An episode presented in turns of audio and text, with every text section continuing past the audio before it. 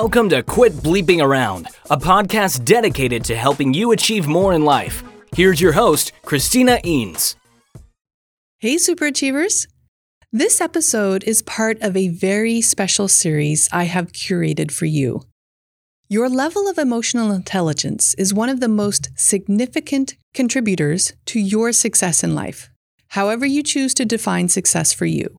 In my emotional intelligence workshops, I use the EQI 2.0 model to help professionals and leaders assess how they are doing in self perception, self expression, interpersonal relationships, decision making, and stress management, the main areas of the model. The model contains 15 competencies grouped into each of the areas I just mentioned. You can learn more about the model at MHS.com. So, what is so special about this series?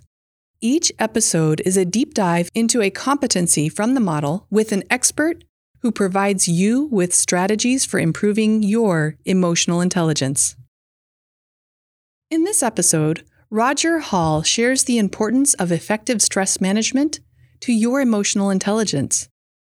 Roger is a business psychologist, speaker, and author of the book Staying Happy, Being Productive The Big 10 Things Successful People Do. Welcome, Roger. Thank you for joining us today. Oh, I'm grateful to be here. Thank you. Well, I'm glad you're joining us again. You joined us for a previous Quit Bleeping Around episode, but today we're going to focus on emotional intelligence and, in particular, stress management, the composite within the whole EQI 2.0 model. But before we get into that, can you share a little bit about your background? Yeah, I'm uh, Dr. Roger Hall. I'm a business psychologist. Uh, I do executive coaching, leadership development with entrepreneurs, business owners, and professionals. Uh, I have uh, been doing that for. I've been uh, a licensed psychologist since 1991, so I've I've seen a few things. Just a few. nice. So now, um, stress management.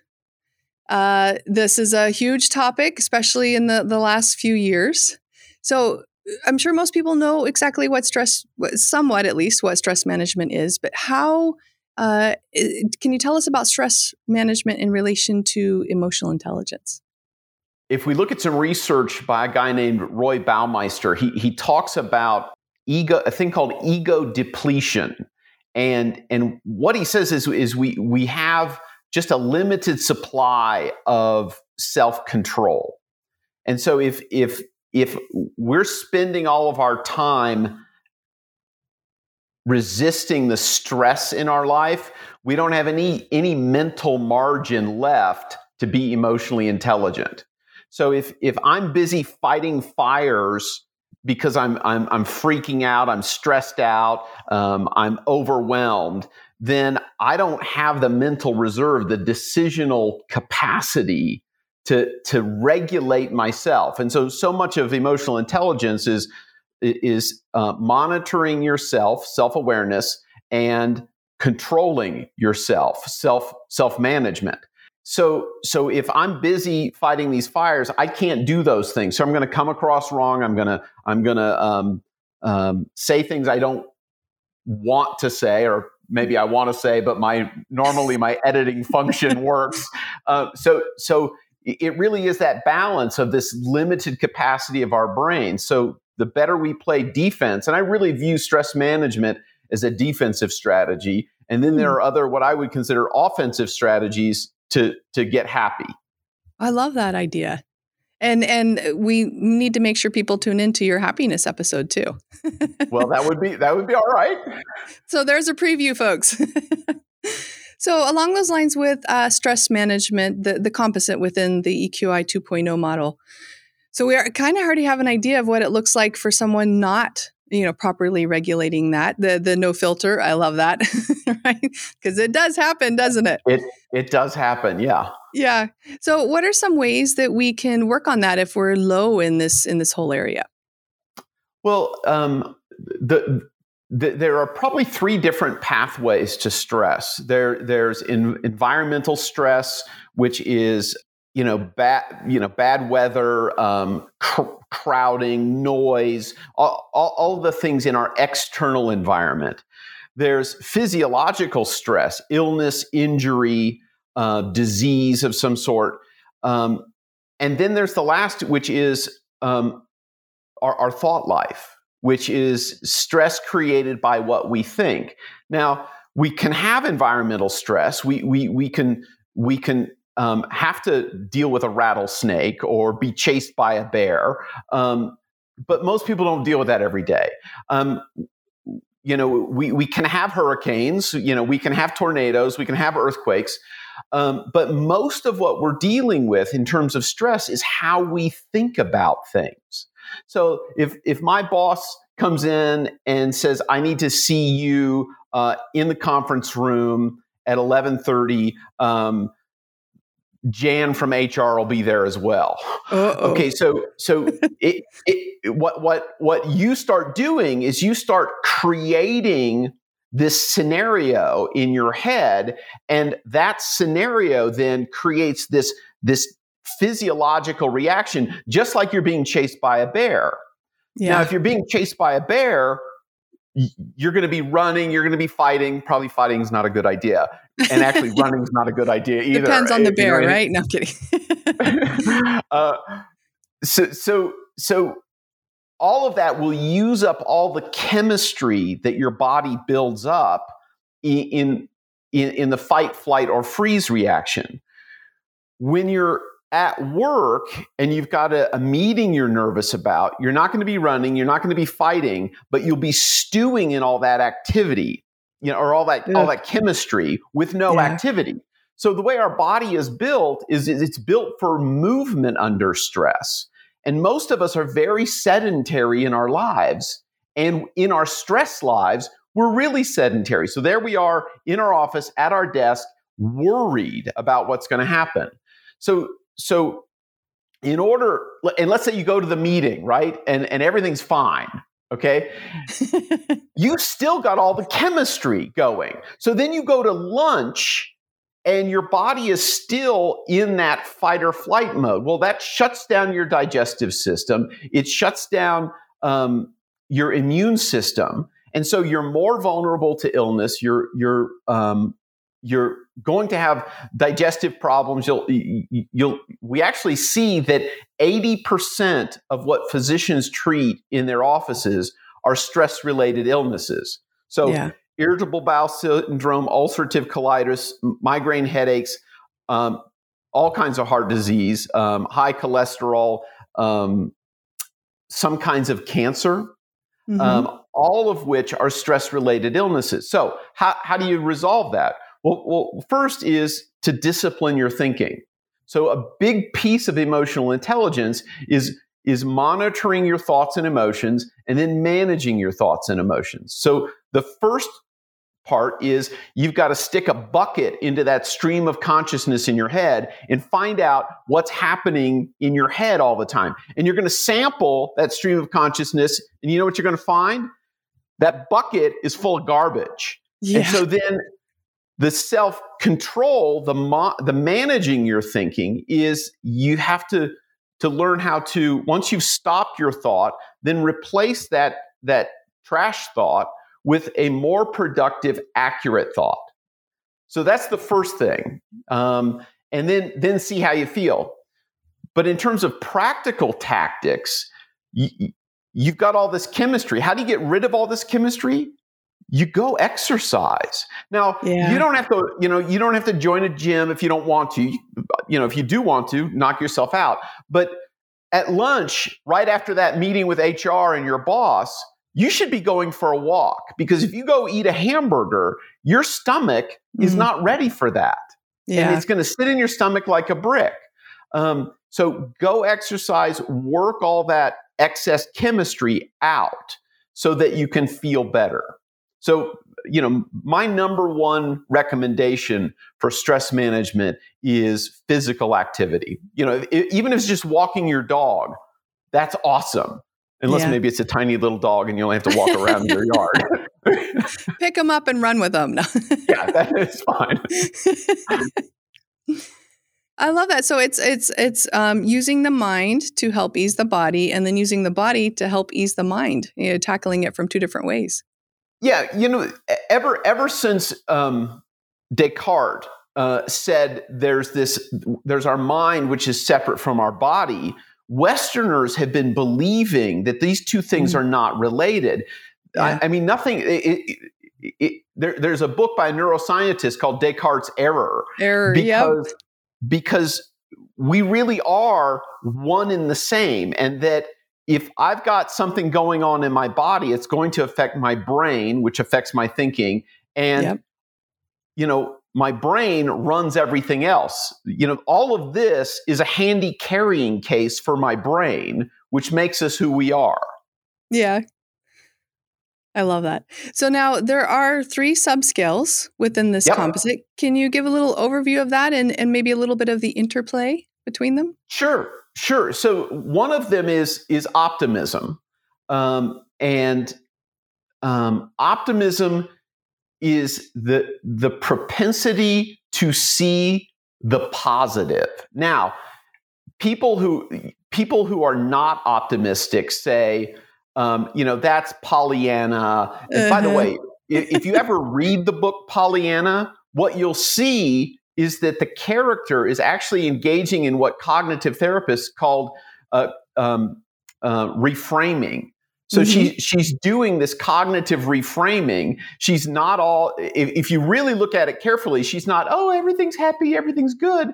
She's trying to find something positive in a bad situation without denying the negative which yeah. is is an important part of of rational restructuring, which is is a, a significant component of cognitive therapy.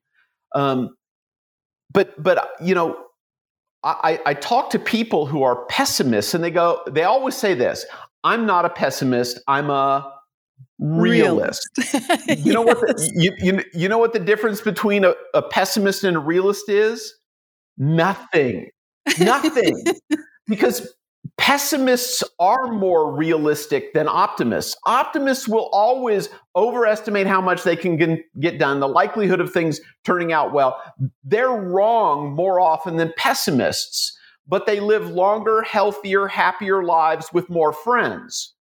And so, yep. I mean, I actually asked a pessimist this once. I said, you see the benefits. You'll live longer, you'll be happier, you'll you'll have better health and you'll have more friends. Or you'll be right a little bit more often. Which do you want to be? And yeah. he said, I want to be right more often. Oh, okay. no. I mean, that's fine. That's fine. Optimists are are wrong a little bit more often than pessimists, but they have all these side benefits. So uh, if if you're an if you're a pessimistic person, that's the cognitive style that goes with the emotions related to depression. So when we look at people who are unhappy, they tend to be excellent pessimists. I mean, they're they're probably right about a lot of things, um, but that doesn't mean they're right about everything. And and people who are pessimists go, well, I don't really know how to change. And there's a there's an author that I really admire. His name is Martin Seligman. Mm-hmm. And he's probably the father of positive psychology. He's a self professed pessimist, and he said, you can learn how to be optimistic. So he has a book, Learned Optimism. So if you're a pessimist and you want to learn how to be optimistic, there's a book that can teach you the ways to be more optimistic. So that's the first subscale. The second one is stress tolerance, which is how how well can you handle stress without collapsing? Yeah. And th- there's a little bit of, of research that suggests that some people are genetically wired for better stress tolerance. Um, and you're thinking, well, I know I don't, you know, if you're a pessimist, I know I don't got that gene. what we know is, is, is that you can practice stress tolerance and become more stress tolerance. And you've probably heard a lot about uh, the concept of resilience, um, which so so if, if, we think about fragility and i and i have a, you know i have an egg on this bookshelf and it falls to the ground it'll break. That's a fragile thing. A tennis ball is resilient. If it drops off my shelf it'll bounce and it'll return to its original form. And so that's a very important concept but then there's this added concept that that comes from a guy who i think coined the term Uh, his name is Nassim Nicholas Taleb, and he's a mathematician. He's kind of a grumpy guy, um, but he's really, really smart. And he he uses this term called anti-fragile. And I'm not sure if you're familiar with Hmm. that. I'm But not. what he argues is that human beings are anti-fragile. We're not just resilient; we get better because of stress. So, if you know anything about pottery, what's the first thing you do with the clay before you put it on the wheel? Do you, do you know anything about this? I don't know. You slam it against the table Oh over and over again. And that it, it knocks out the air bubbles, Uh-huh. which makes it so that it's better for what what you're going to do. And human Wow. beings are anti-fragile, meaning that we become stronger through adversity. And Yes. Again, it's it's Nassim Nicholas Taleb. Um, he's a mathematician. He's um, a financier and uh, just generally a really really smart guy. But I love this concept of anti-fragile. And, Yeah. and I think so. Human beings were built that way. The more stresses we have, the stronger we become.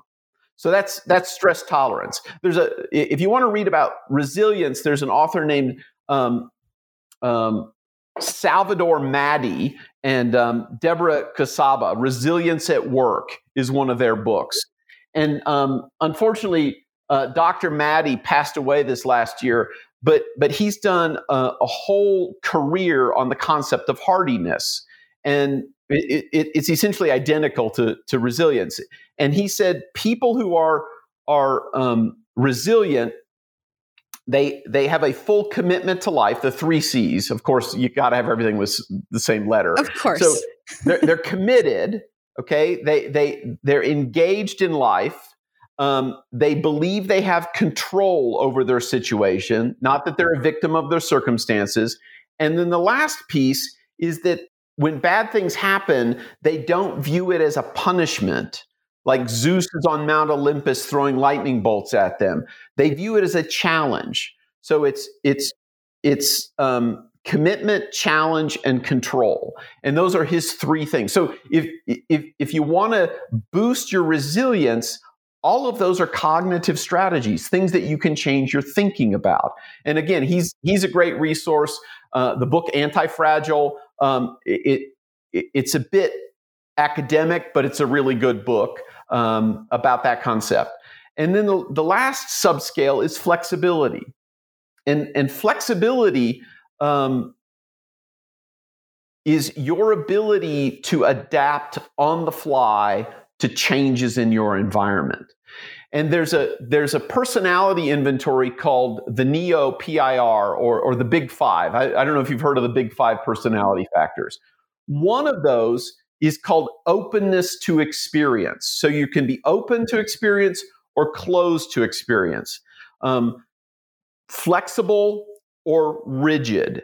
And um, one of the things I see is that under stress, people tend to tighten up and they become a little bit more cognitively rigid. And part of that's because as you're adapting to um, changing circumstances, um, our our brain narrows our focus to what's immediately in front of us, and, and we're not open to possibilities. And some of that's adaptive. Like if you're running away from a bear, you don't need to be thinking about, you know, math problems or poetry or anything What's like for that. dinner? Need- no, no, because you could be dinner, right?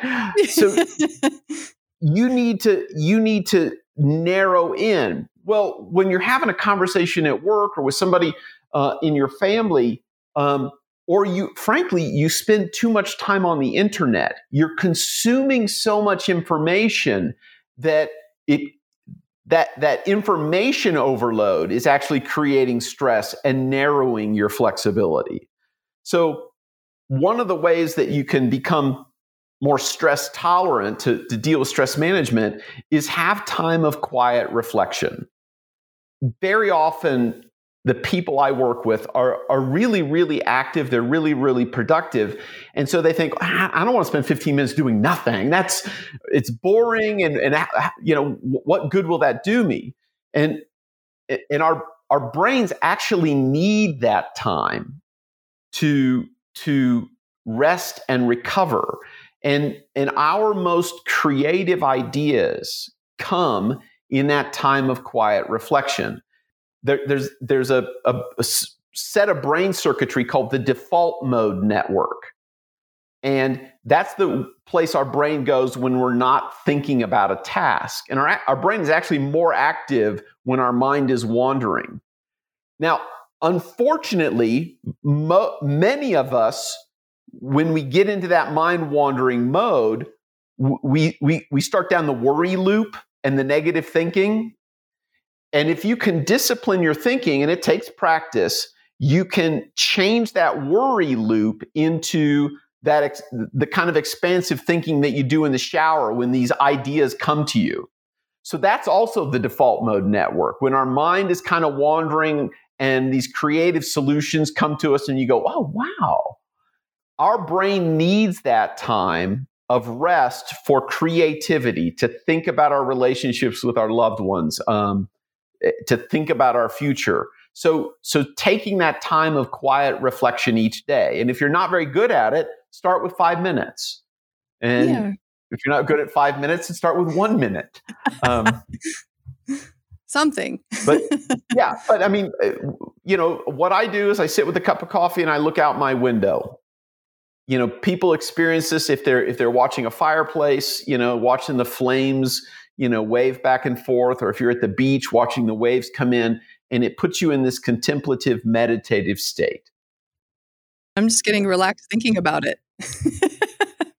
Those are some things you can do to help with your stress management. So, time of quiet reflection, exercise, um, thought monitoring, and thought management, all of those things will help you be more stress tolerant.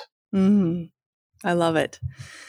Now, the other thing I love about the EQI 2.0 model is it so we don't get grades essentially, right? We're not we don't get the A, we haven't arrived if we, you know, score in the 90 to 130 um, on the EQI. So with that said, sometimes we can score too high and overuse some of these um, skills, subskills, components. So what does that look like if we're overusing stress management? Well, there are some people who who are like I can't handle this, and so they shut everything down, and um, and, and they'll essentially retreat from the world in attempt to eliminate all stress from their life. Um, that's a really bad solution. And yes. if we look, if we look, there, there's a a curve that looks like an upside down bowl and on one side, um, you know, on, on one axis is is performance or, or, or anxiety or stress, and on the y-axis is performance. And what we see is if you have no stress, you have no performance. And then if you have a moderate level of stress, you have very high performance. And then too much stress, you have low performance again. And people think, I don't want to have any stress in my life. No. I mean, th- then you're laying on the couch and, and staring at the ceiling and you're not productive. Everybody needs a little bit of stress. There was, there was a, do you remember the biosphere out in Tucson? You know, that, that, yeah. Yeah. Okay. So, so something it, weird it, happened it, with that, right?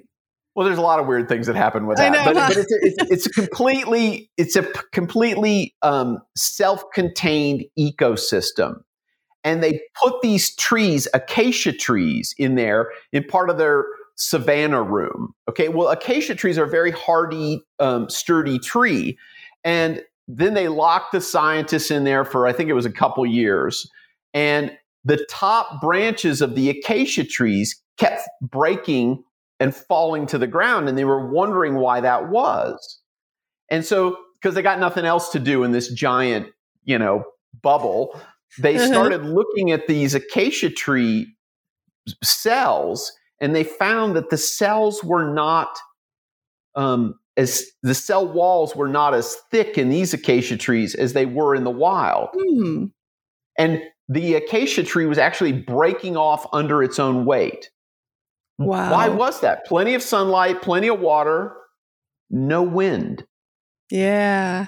Wow. The trees need the stress of the wind in order to grow to their full potential and to be strong enough to support their own weight. So the the overuse of stress management is elimination of all stress which prevents you from being successful and reaching your full potential. I love that. So essentially we need to be grateful for the medium stresses that we have in our lives. yeah, yeah, and and, that, and that's what helps us perform. That's what helps us do our jobs. You know, if we have deadlines, if we have things that are a little bit hard to do, all of that makes us better people. Yeah. Oh, I love it. Now, before we get to your final piece of advice in this area, can you share a little bit about your products and/or services? Yeah. So, um, uh, I, I, again do executive coaching, leadership development for uh, entrepreneurs, business owners, and professionals. Um, I also have an online course called Freak Out Fear Less, Live More uh, that I created to help people who are uh, trying to manage their anxiety, their freak outness, their stress, and to live a more purposeful life. And that's at freakoutcourse.com. Uh, I have a book called Staying Happy Being Productive, and um, people can find that at stayinghappybeingproductive.com. Uh, and you can find out about me at my website, which is drrogerhall.com, drrogerhall.com. Awesome. Thank you. Now, your Thank final you. piece of advice for our listeners on stress management. You know, it's a point I haven't made before uh, earlier today. You know, so we talked about exercise, time of quiet reflection. Um, but the, the number one thing you can do to make yourself better able to manage stress is get a good night's sleep. Mm, It- yes. It is the it is the y- your mom was right. You need eight hours of sleep, and, and so if, if I was to leave you with one thing, work on that habit. I love it. Yeah, I protect my sleep like nobody's business. That's awesome. Thank you for joining us today, Roger. Thank you, Chris. I'm grateful to be here. To learn more about Roger, visit his website at drrogerhall.com. Christina delivers her speeches to diverse global industries on a variety of topics. You can learn more about booking her for your event at christinaeanes.com.